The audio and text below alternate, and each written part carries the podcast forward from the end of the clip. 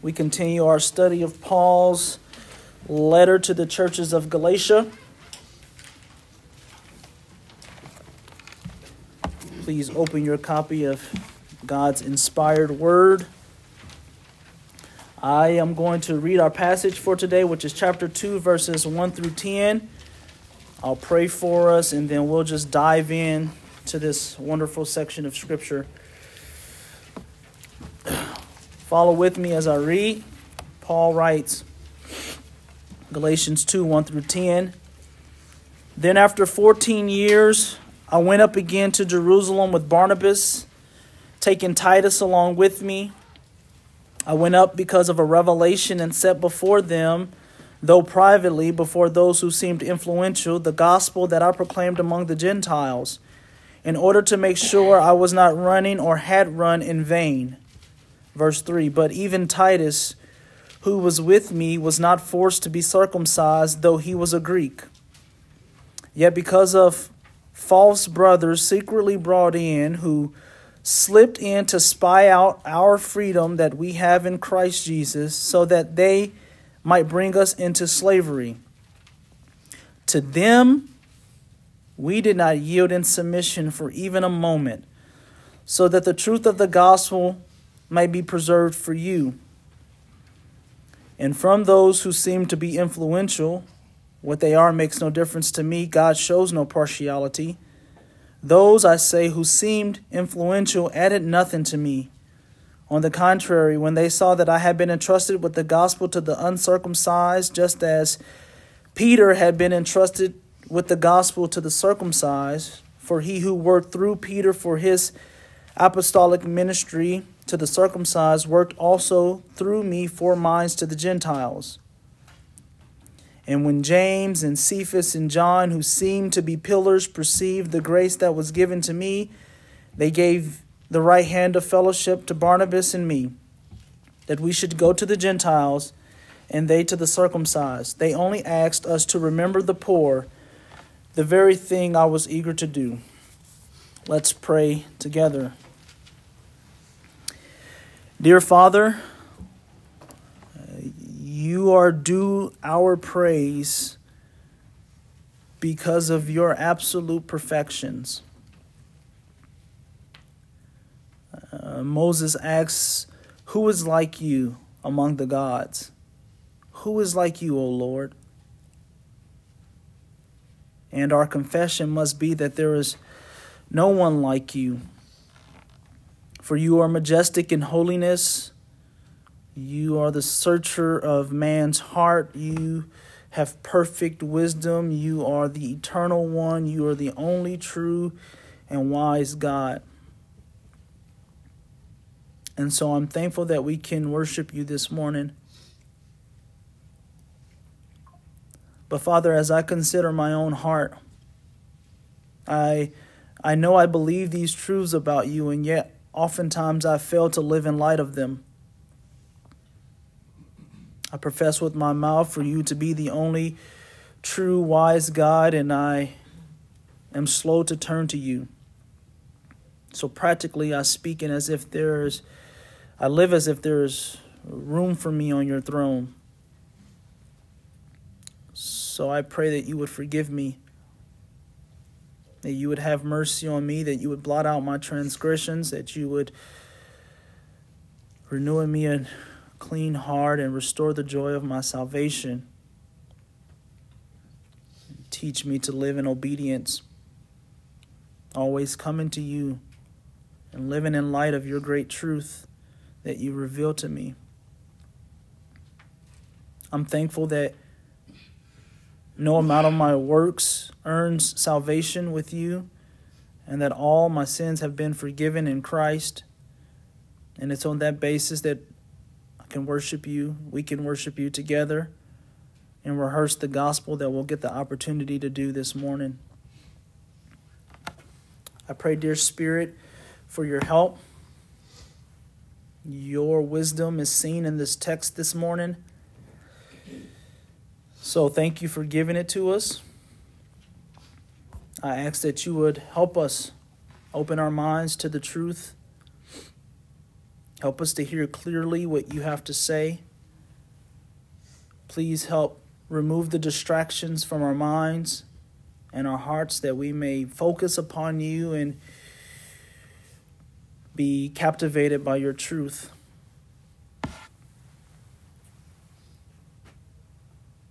Lord Jesus, it's because of you that we can worship this morning. And so I, I pray that you would help us to worship you as you deserve because of your goodness. Love you for who you are. Thankful for what it is you've done. Help us, I pray. In your name, amen. Amen. All right, the book of Galatians, chapter 2. If you can remember, Paul writes this letter to the church of Galatia to clarify what the true gospel is.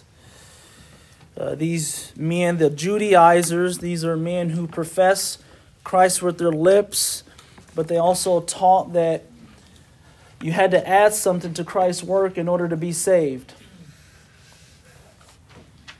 They taught that you had to couple Mosaic works with the gospel for your salvation to be authentic.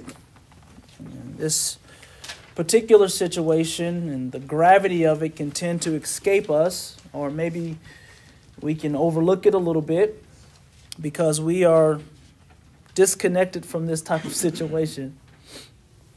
I don't think that there was anyone who was telling you you needed to be circumcised as you walk in today in order to be saved. If you are, stop. It's called heresy. But take a moment with me, if you will, and consider that from a human perspective, Christianity and the Christian faith was in danger of just becoming another sect of Judaism. If this situation is not addressed, this circumcision situation, what you have from a human perspective is Christianity essentially becoming Judaism 3.0. But in God's perfect providence, He allows for this situation to occur. He allows for Paul, the Hebrew of Hebrews, uh, the one who he says, if anyone could be justified by the law, it would have been me. He was made the apostle to the Gentiles, and then this particular situation arose in the early church so that gospel clarity could come. So that the theology of how man is justified before God could be crystallized. The question that is being answered in the book of Galatians is this What exactly is necessary for Gentiles to become born again believers in Jesus Christ? These Judaizers would have not denied Christ. Uh, they would have actually said faith was necessary. They would have said that Jesus is good and that the cross is something that had to happen. But the question is is it alone enough? Is Christ's atonement enough by itself to cover sins? Is the atonement of Christ finished or unfinished? Is it sufficient or insufficient, or does something need to be added to it? Is essentially what we're trying to figure out as we work through Galatians. The, Judaizers, we've rehearsed this, sought to discredit Paul by teaching that he was a man pleaser who perverted the gospel from Jerusalem by watering it down. He removed the, the works aspects of the gospel to make it more appealing to the Galatians. And our verses from last week and the ones that we covered this morning is found in what's commonly known as the autobiographical section of the account, where Paul gives sort of a testimony that actually acts as a defense against these Judaizers' accusations. Last week we saw that Paul's argument was that his gospel was independent of any man's teaching and the churches of Judea. That was verses 11 through 24 of chapter 1. And today in chapter 2, verses uh, 1 through 10, Paul is actually showing how his gospel is independent of the Jerusalem apostles specifically. Then next week, we'll see how his authority is independent of Peter individually. By eliminating these as sources of his gospel, Paul establishes that his gospel message and its authority is directly from Jesus Christ and not any man. So, look with me as we work through this text, and we'll see Paul's defense of the true gospel. And the best way to be on guard to defend the truth is to know the truth so that if and when someone seeks to alter the gospel, you can defend the truth against the lie. So, if you will, on the top of your handout, you'll see sort of our proposition statement for today. In Galatians 2 1 through 10, you will see three actions that must be taken for you to stand for gospel truth and defend against gospel alterations. The first one is to certify gospel truth with others in your life, verses 1 through 2. We'll see God expl- uh, the gospel is explained to the pillars in verse 1 of Galatians chapter 2, Paul says, Then after 14 years, I went up again to Jerusalem with Barnabas, taking Titus along with me. I went up because of a revelation and set before them, though privately before those who seemed influential, the gospel that I proclaimed among the Gentiles, in order to make sure that I was not running or had not run in vain. By using this word, our Bible translates then, Paul is connecting his readers to his previous argument. Uh, what he stated before and what he's about to convey are, are the same thing. They have the same purpose and the same intention, and it's chiefly to provide evidence or justification for this statement that he makes in Galatians 1. Look at verses 11 and 12. For I would have you know, brothers, that the gospel that was preached by me is not man's gospel. For I did not receive it from any man, nor was I taught it, but I received it through a revelation of Jesus Christ. This is the defense that Paul is building around. This is the case that he's trying to make. And if you can think back to last week with me, Paul told us about his life prior to salvation. Uh, his life was not one that was advantageous towards a law free gospel that he was now preaching. Nothing in Paul's former life would make him the prime candidate for preaching Christ alone, grace alone, faith alone, law free gospel. He also mentioned in our text from last week uh, God who set him apart, set him apart and called him to salvation for the purpose of preaching Christ and the freedom that's in Christ to the Gentile people. If you were to ask Paul, why did God save you? He will say, in part, God saved me to preach this message to the Gentile people. Then, after his conversion, he walked us through how, rather than immediately going up to Jerusalem to where he knew the apostles were and where all the other churches were to learn from them, instead, he went to Damascus and the Arabian desert. And he was there for three years. So for three years, Paul preached Christ in Damascus and learned from Christ, uh, preached Christ in Damascus and learned from Christ in the desert. For three years, he preached Christ and learned Christ. It's interesting that the other apostles had three years of learning from Christ while he was here in their earthly ministry, and now Paul has seminary with Christ out in the desert for three years. He's learning from Christ. It was only after this that Paul finally goes up to Jerusalem, and when he was there, he was only there for 15 days, and the time there, he only saw Peter and James. Each, each aspect of what Paul has been laying out in this section is providing proof that his authority and his message is directly from Jesus and not man at all. Uh, my children have these wooden blocks at home. It's fun to watch them play with them, but they'll test your sanctification when you step on them in the middle of the night. and sometimes they work to try to build towers together. And so they'll they'll take one block and they'll stack it on top of the other and they'll add a layer on top of that and a layer on top of that until the blocks are so high that the little arms can't reach them, which is not much taller than my little arms either.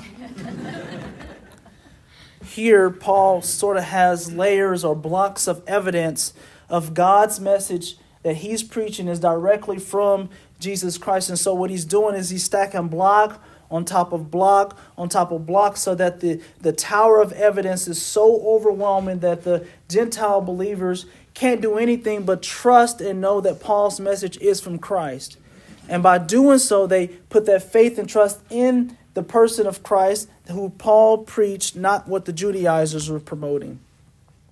So, in our text this morning, when Paul says, Then after 14 years I went up to Jerusalem, what he's doing is he's adding another block on top of the evidence tower. He's, he's, he's helping these people understand that his message is from Christ. He says, 14 years. This is 14 years after his conversion. Remember, he's telling the same account. So, from the moment that he was saved, 14 years is when he went back up to Jerusalem. For those who like math, he did three years in Damascus in Arabia, 15 days in Jerusalem, where he's seen Peter and James for the first time, about 10 ish years in Syria and Cilicia, which was at the end of our text from last week. This is also where his hometown Tarshish would be. Tarshish is in the area of Cilicia. Then we see in Acts 11, Barnabas goes and gets Paul. He ministers with him in Antioch for one year. And it's then that they go back up to Jerusalem. For those of you who are having a hard time following along with math, read Acts chapter 11. You'll see Paul talking about, I'm sorry, Luke talking about a famine that occurred. And because of the famine, Paul and Barnabas went back up to Jerusalem. This is the account that they're talking about. This is what Galatians 2 1 through 10 is talking about. Well, we see the, the, the famine relief of Acts 11. But what's interesting here is that Paul is going up, but he's not alone. Who's he got with him? Barnabas and Titus. Uh, the, uh, the apostle to the Gentiles is determined not to be alone in his gospel efforts.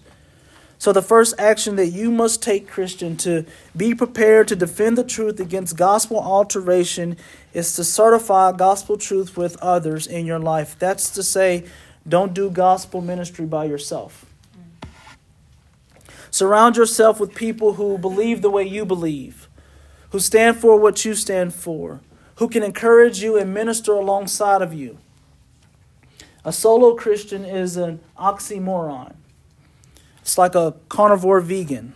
They, they don't exist. Surround yourself with people who can bear witness and remind you of gospel truth and can attest to God's faithfulness in your life and your ministries. I mean, you got Paul, Titus, and Barney. I think he would be okay with me calling him Barney. We would be okay with each other. they're on their way to provide relief to the Jerusalem church, but they're doing it together. What do you think they're talking about? likely ministry in Antioch. Paul, you remember that time you cast the demon out of Billy? Yeah. It's kind of hard to believe what the Lord's doing in his life. Barnabas, you remember when God saved Rachel? Yeah, I think we prayed for her for like four months or something before God opened her eyes. Titus, how's things going with Tim? Well, he's still really apathetic towards the gospel, but I'm praying for him. You guys mind if we pray together now? I'm sure they're talking about ministry on their way up. They're going to provide relief to the saints in Jerusalem. So Paul surrounds himself with people who's ministering with him. And if you are going to be able to defend the truth, you must surround yourself with people so that you're not fighting and defending the truth alone. This is how Solomon would say it to you. In Ecclesiastes 4 9 through 12, he would say, Two are better than one because they have a good reward for their toil. For if they fall, one will lift up his fellow. But woe to him who is alone when he falls and has not another to lift him up. Again, if two lie down, they can keep warm. But how can one keep warm alone? And though a man might prevail against one who is alone, two will withstand him. A threefold cord is not easily broken. We're not meant to do the Christian life alone. we're not meant to defend the gospel alone. This is why God has saved us and placed you into a body. That's what we're for to defend the truth together, to represent the truth together. Paul, Titus, and Barnabas on their way up to Jerusalem. And the wisdom that is in this text began to come out for me at this point. See, it's important to realize that the primary reason that Paul, Titus, and Barnabas are going up to Jerusalem is not to sort of settle some sort of dispute. They're going up primarily to help with the famine relief. The main reason for going up was to provide relief to the poor saints in Jerusalem. And while Paul is going up, he says, You know, I'm going to present my gospel message to Peter and them while I'm there. Last time he was there, he only had 15 days or so. This is a good opportunity to rehearse what he's been preaching. But as Paul now is reflecting on that account, as he reflecting on what happened and he's writing a letter to the Galatians, he's providing a defense. He's crafting it in such a way that brings out beauty. He adds one block of evidence. I went up because of a revelation. That's to say, no man told me to go up. God revealed to me that I should go up.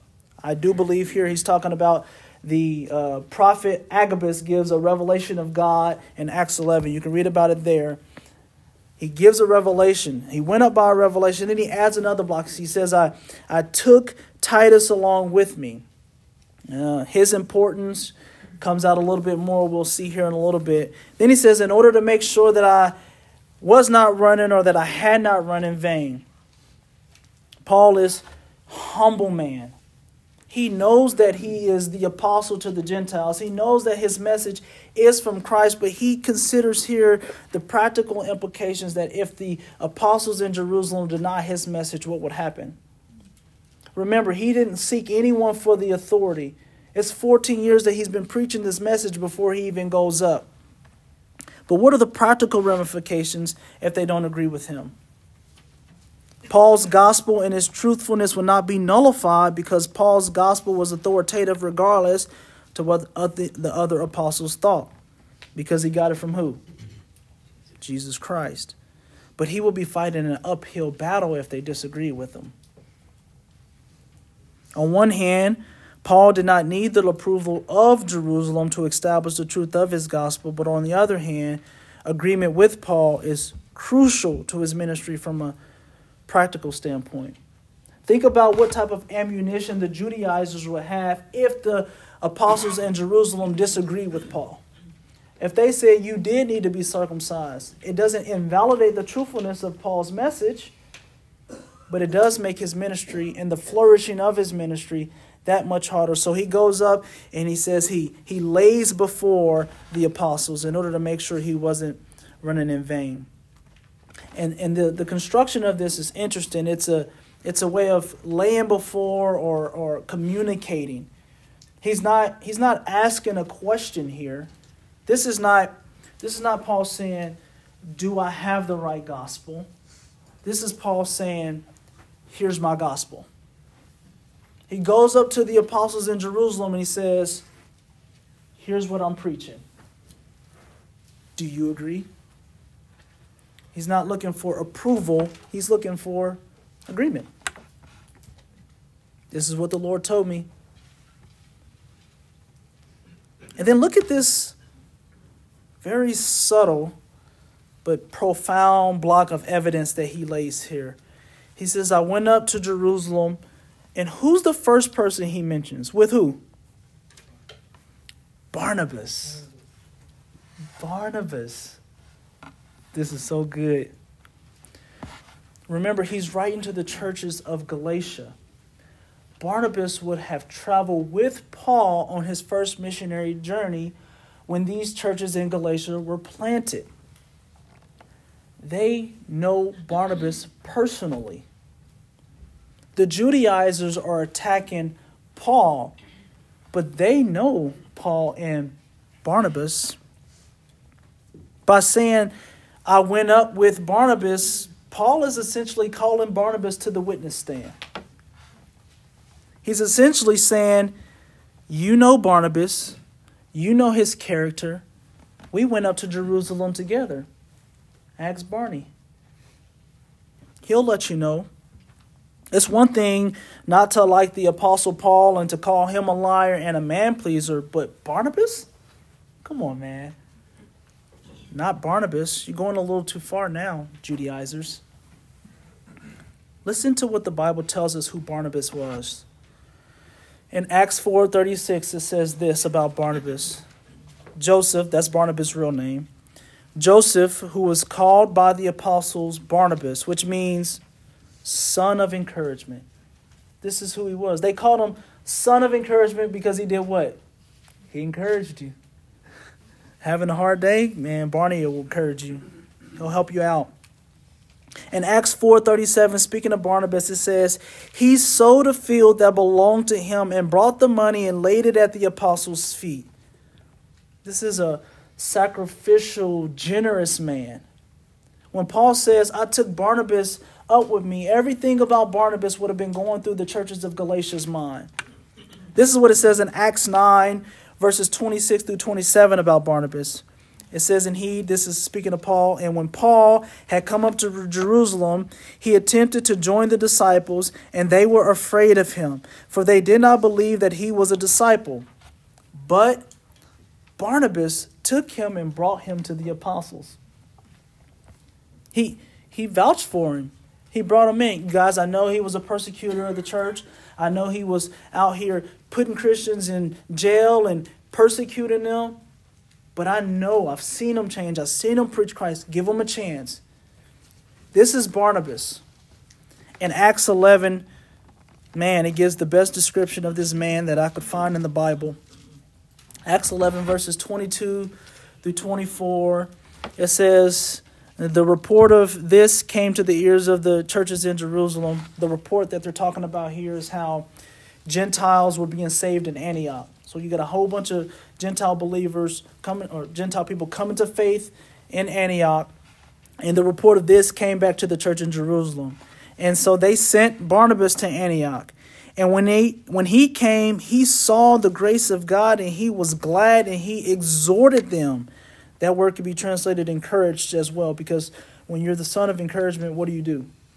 You encourage. So he exhorted them they, they remain faithful to the Lord with steadfast purpose. And then it says this this is a beautiful description. He was a good man, full of the Holy Spirit and of faith. That's Barnabas. When Paul says, I went up to Jerusalem with Barnabas and Titus, this is what the Galatians would have remembered. A good man, full of the Holy Spirit and faith. Man, what if that was like what was printed on your tombstone. A good man, full of the Holy Spirit and faith. That tells us everything that we need to know about you in that small sentence. What better way for Paul to confirm that what happened in Jerusalem was truth then by putting Barnabas on the stand? And he would have no one else represent him other than Barnabas. It would be similar to this. Like, if I said to you, you know, last night we were down in Cary Park and we were witnessing and sharing the gospel with some Mormons and they were trying to teach a bunch of falsehood, but we defended the truth against them. Well, yes, Stefan, who's we? Who's all with you? Oh, it was me and Rick Gertson and Chiago and Dave Landis. Like immediately when you guys hear some of those names, the truthfulness of the statement comes to bear. Why? Because you know those men, because you know their character, you know what they like, you know what they represent, you know the truth that they proclaimed for years and years and years. So for the Galatians to hear Barnabas, it's like hearing, yeah, I was there with Rick Gertson. Galatians, I went up, I defended the truth against the Judaizers, and Barnabas was there with me. Paul's a brilliant man. He's a brilliant man. Do you want to be prepared to defend the gospel? then certify gospel truth with others in your life. Find yourself a Barnabas type friend that you can serve with in ministry and learn together and grow together and serve together and defend the truth together. Surround yourself with these type of people. And this is why the church is so important because where else are you going to find these type of people at, right? Find yourself a Barnabas because one day you can be certain about this and as you pay attention to anything in the news, you know that this is a fact. You will be called one day to stand for the truth. So when that time comes, you will be prepared if you've linked arms with your brothers and sisters that you won't yield any ground to false truths. Which brings us to our next point. You'll see there in your handouts yield no ground to almost gospels. If you want to be a defender of the truth, you must yield no ground, zero ground to almost gospels. You'll see in the text the circumcision is not required.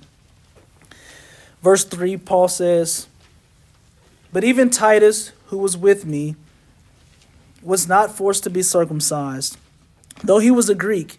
Yet because of the false brothers secretly brought in, who slipped in to spy out our freedom that we have in Christ Jesus, so that they might bring us into slavery, to them we did not yield in submission for even a moment, so that the truth of the gospel might be preserved for you.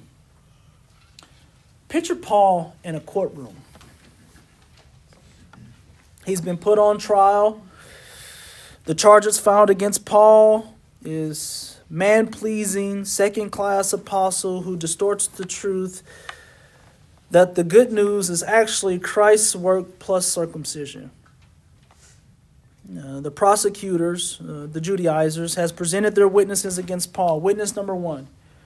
We know that the Jerusalem apostles taught that faith in Christ plus circumcision equals salvation. Witness number two Paul went to Jerusalem and spent time learning from these men, and then he came to you, Galatians, and perverted the truth. He doesn't care for you, but he only desired to tickle your ear, so he lessened the gospel truth. But take heart, we're here to save you. Trust us. We're no man pleasers like he is. It's interesting. Paul actually accuses them of being man pleasers in chapter 6 of Galatians. Look at Galatians 6:12 when you get home. He says that they started promoting circumcision so that they wouldn't be persecuted by the Jude, uh, by the um, Jewish people. Sorry. But we're in the courtroom, and there's the Apostle Paul. Got on a nice pair of sandals and a tailor robe. He doesn't need a lawyer, he represents himself. Ladies and gentlemen of the court, may I take the stand? I was saved on my way to kill and imprison Christians, which I was very good at, by the way.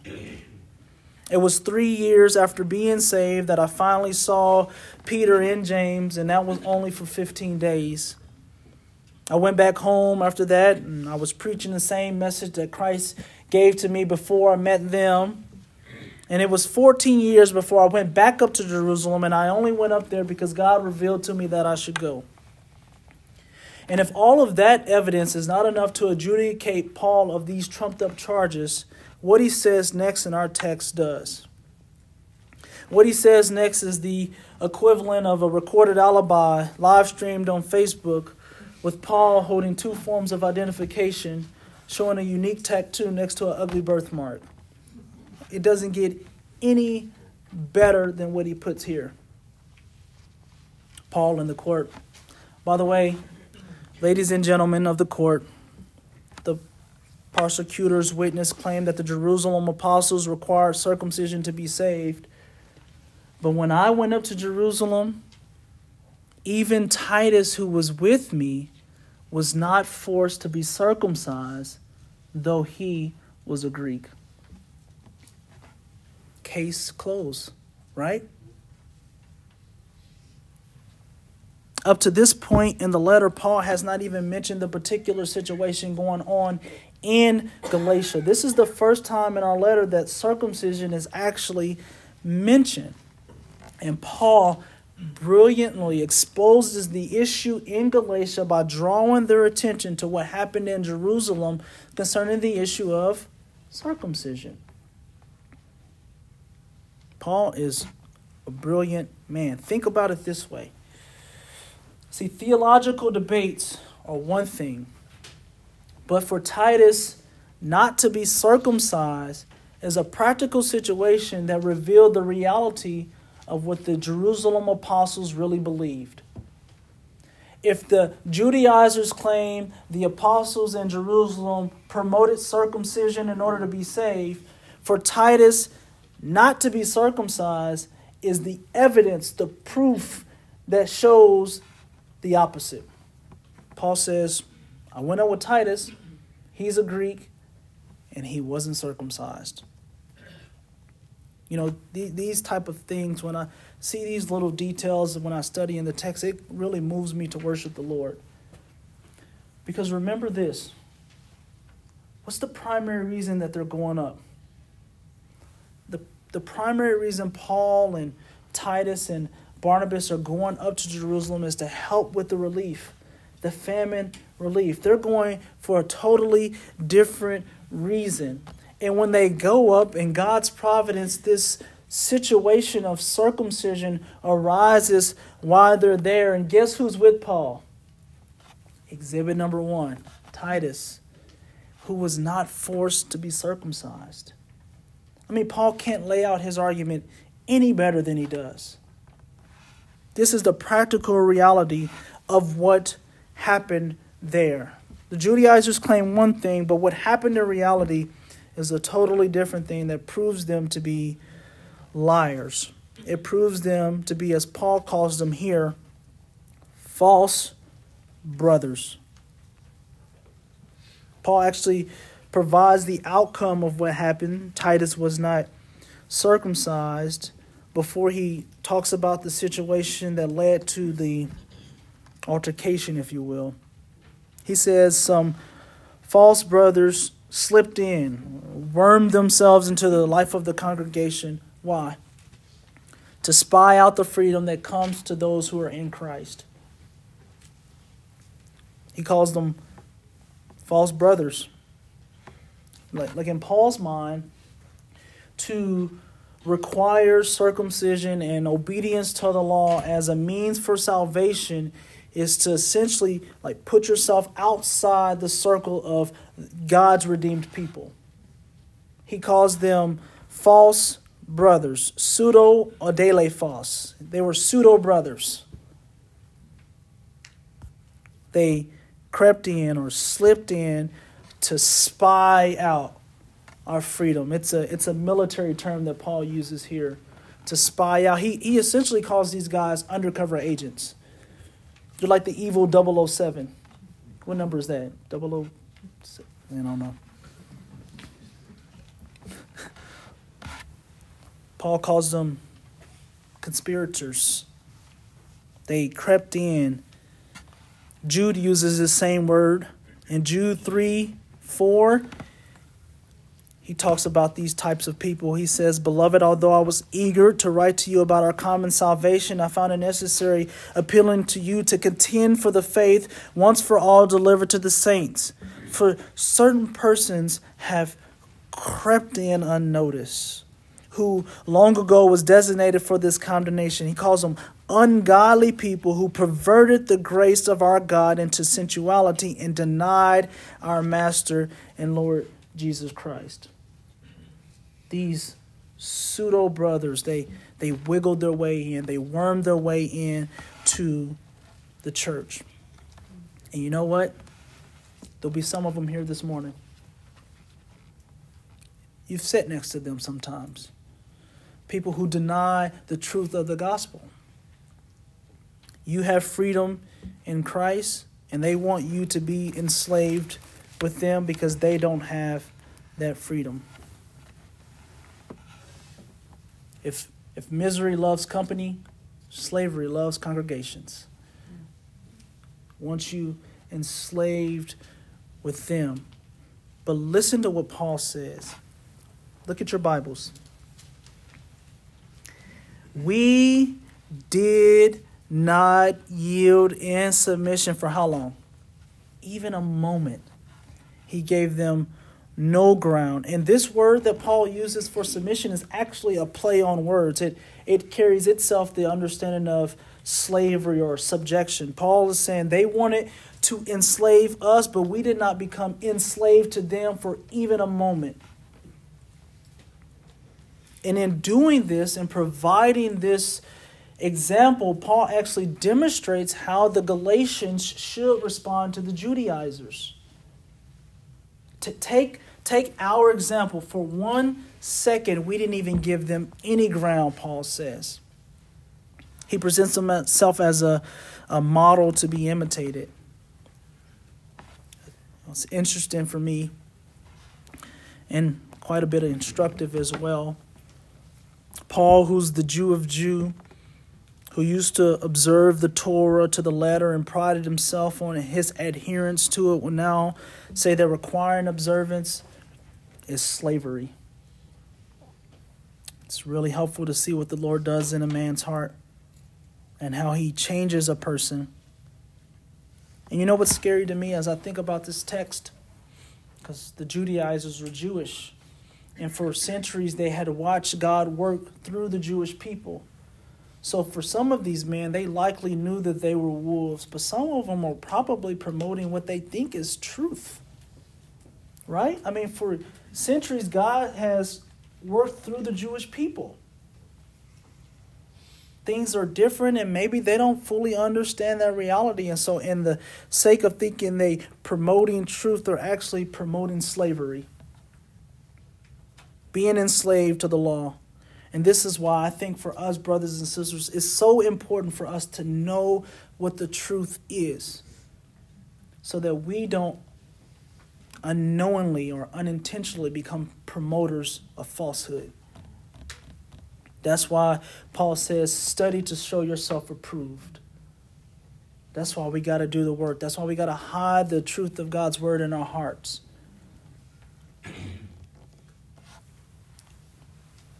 If I could take a little liberty here with application, I asked your permission, but I'm going to do it anyway. Because I think here at GBC, we have been faithfully taught. When falsehood arises, especially those striking blows at the gospel, the truth has been preached here for so long that we can recognize it quickly. Although this does not excuse us from being watchmen and defenders of the truth, but any type of work based salvation system, I think, is easily squashed here. I mean, we even preach election, so. but I want to talk about practically speaking for a moment. Though we may not depend on our works for righteousness before God, we can easily be tempted to find our security and our significance from the things that we do. We may be driven to activities by a deep seated insecurity that longs for the approval of others. Our activities and our employment and our service to the church, or even the things that we do in the community, may on the outside appear to be an indication of our commitment to God, but it can find its root in seeking the approval of men, just the way that the Judaizers did. I think, friends, we must be careful to maintain a disposition of heart that all of our efforts in this life flow from a love for Christ and a desire to please Him. How easy it is for us to stray from gospel truth and seek to become man pleasers. But just like Titus was not circumcised, our practical theology, the things we do in our life, has to be an outworking of the reality of what we truly believe. So, how could you evaluate your own heart if you're practically abandoning gospel truth and seeking to please man in some way, or maybe adding something to the gospel, practically speaking. Maybe you won't go as far to say that someone is not saved, but you treat them like a second class brother or citizen for things that they do or don't do. So, what do you require before you look at someone with full gospel acceptance? Do they have to be homeschoolers? Do they have to Shop at Dillon's instead of Aldi's? Maybe use essential oils instead of candles? What do you practically add before you will accept someone fully? Maybe they have to live in 67502 instead of 67501. Lord forbid they live in South Hutch, right? 67505. I used to represent the South Hutchers. Seriously speaking, though, what do we add to the gospel? What if it was a, a trans a former transgender woman who truly came to faith in Christ? Would you fully accept him as a man? Or would you add your own form of Judaizing on top of it? What if they just got out? What if they did jail time? Do you add your form of Judaism on top of that before you accept them, practically speaking, as a full brother? I think that these are areas where we have to be careful. We might not say that someone can't be saved apart from the gospel, but I think practically speaking, we can add things before we add people into our inner circle, right? Friends, if you want to stand for gospel truth and defend against gospel operation, uh, alteration, yield no ground to almost truths that can change the requirement to salvation, either theologically or in the practical outworking of the gospel in your life. We must be careful. Those who have made a commitment to Christ should be fully accepted until proven otherwise. And we evaluate them based on their profession of faith and the demonstration of fruit that the Spirit is working in their lives. Outside of that, we can't add anything else to the gospel, especially as we welcome brothers and sisters into our hearts into our lives and into our homes. Amen? Because Jesus' kingdom is too large for any one of us, each person serves in different capacities. He's allotted to each of us our areas of ministry. And so we must be faithful to where He has allotted to us and do the work that's necessary, not looking to man, but to Him and His truth alone. Which brings us to our next point commit to the truth and not to people. If you want to be a defender of gospel truth, look to God's word, to the truth of God's word, and not to the status of any man. Verse 6 of our text And from those who seem to be influential, what they are makes no difference to me. God shows no partiality. Those I say who seemed influential added nothing to me. On the contrary, when they saw that I had been entrusted with the gospel to the uncircumcised, just as Peter had been entrusted with the gospel to the circumcised, for he who worked through Peter for his apostolic ministry to the circumcised worked also through me for mine to the Gentiles. And when James and Cephas and John, who seemed to be pillars, perceived the grace that was given to me, they gave the right hand of fellowship to Barnabas and me, that we should go to the Gentiles and they to the circumcised. Only they asked us to remember the poor, the very thing I was eager to do. There's such wisdom in how Paul handles this situation.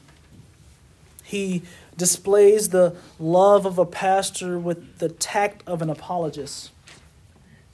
Paul loves these Galatians believers, and so he delicately handles how he conveys the truth to them.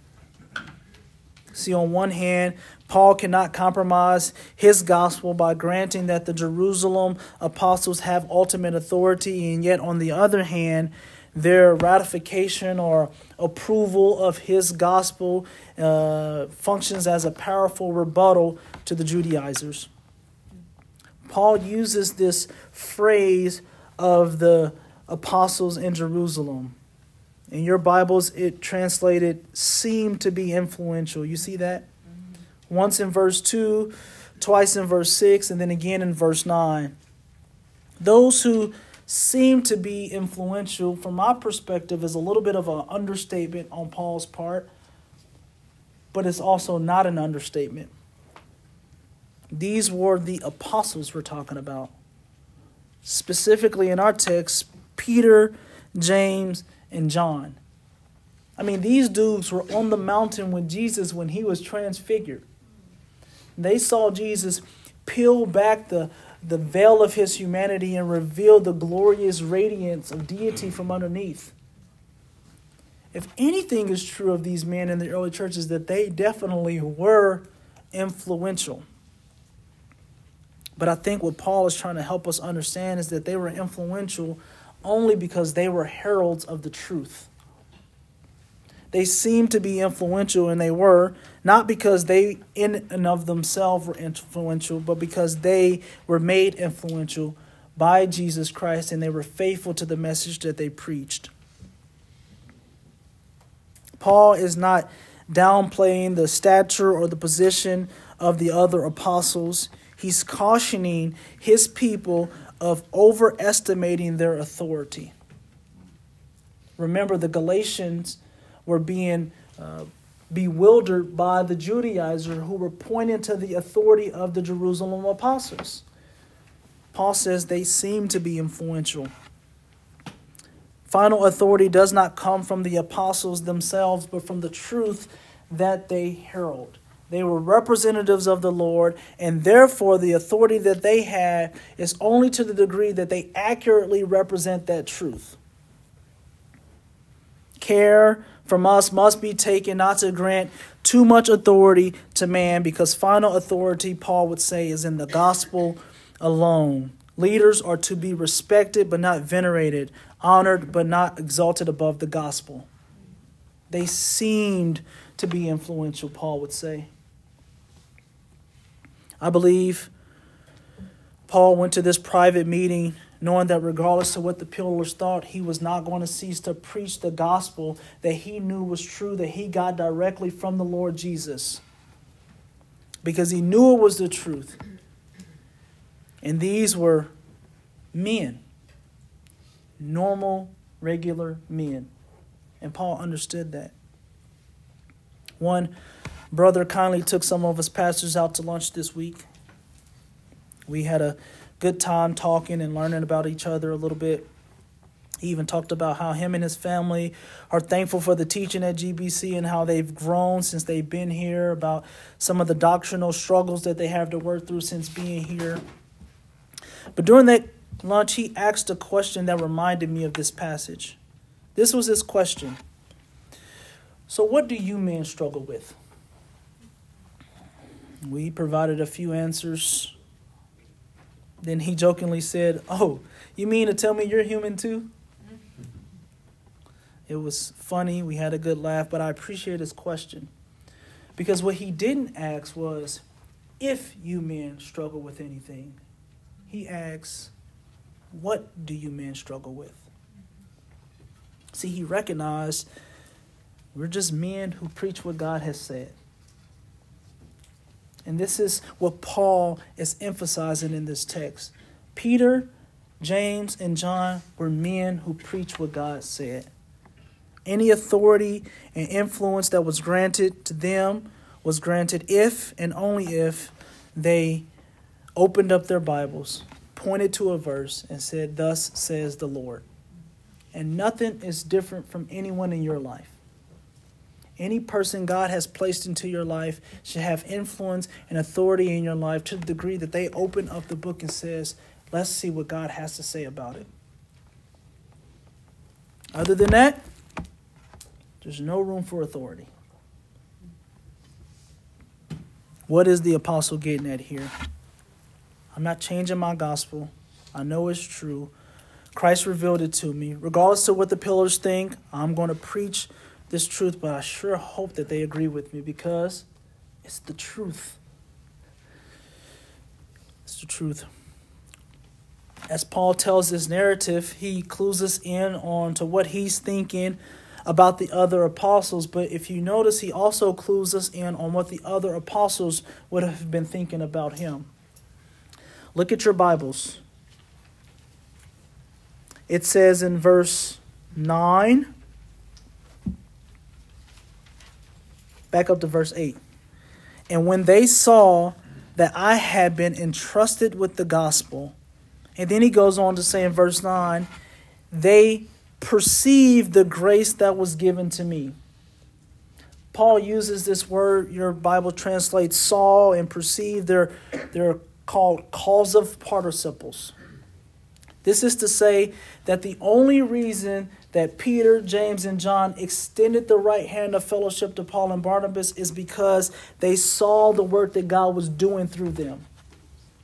They heard his gospel preached, they saw what the Lord was doing, and so then they extended the right hand of fellowship to Paul and Barnabas. Just as much as Paul would have been unwilling to waver from the truth, Peter, James, and John would have been unwilling to waver from the truth.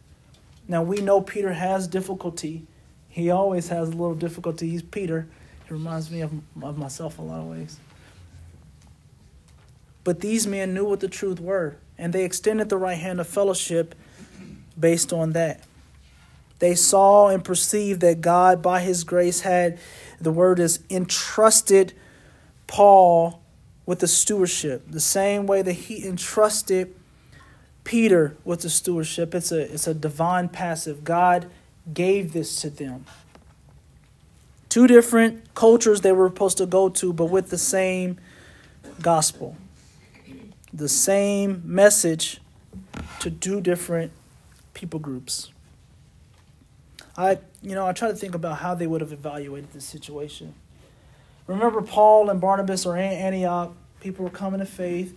They know people are coming to faith. They come back down. Barnabas has already introduced Paul to them.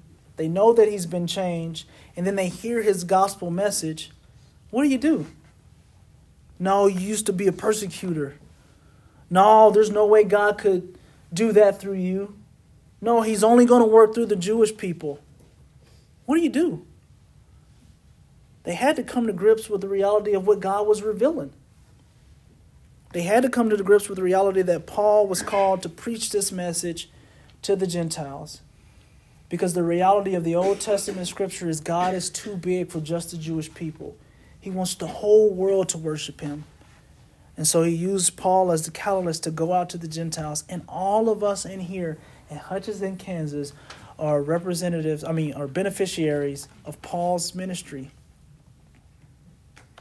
each one of us, the gospel went from small Jerusalem to this altercation here to Antioch to around the world and now here in Hutchinson, Kansas, some 2,000 years later. And it's the same message Christ alone, faith alone, grace alone, to the glory of God alone. And we know this how? Based on the scriptures alone the same message God has been championing and echoing throughout history, we are beneficiaries of. And Paul says, I didn't yield. Will you?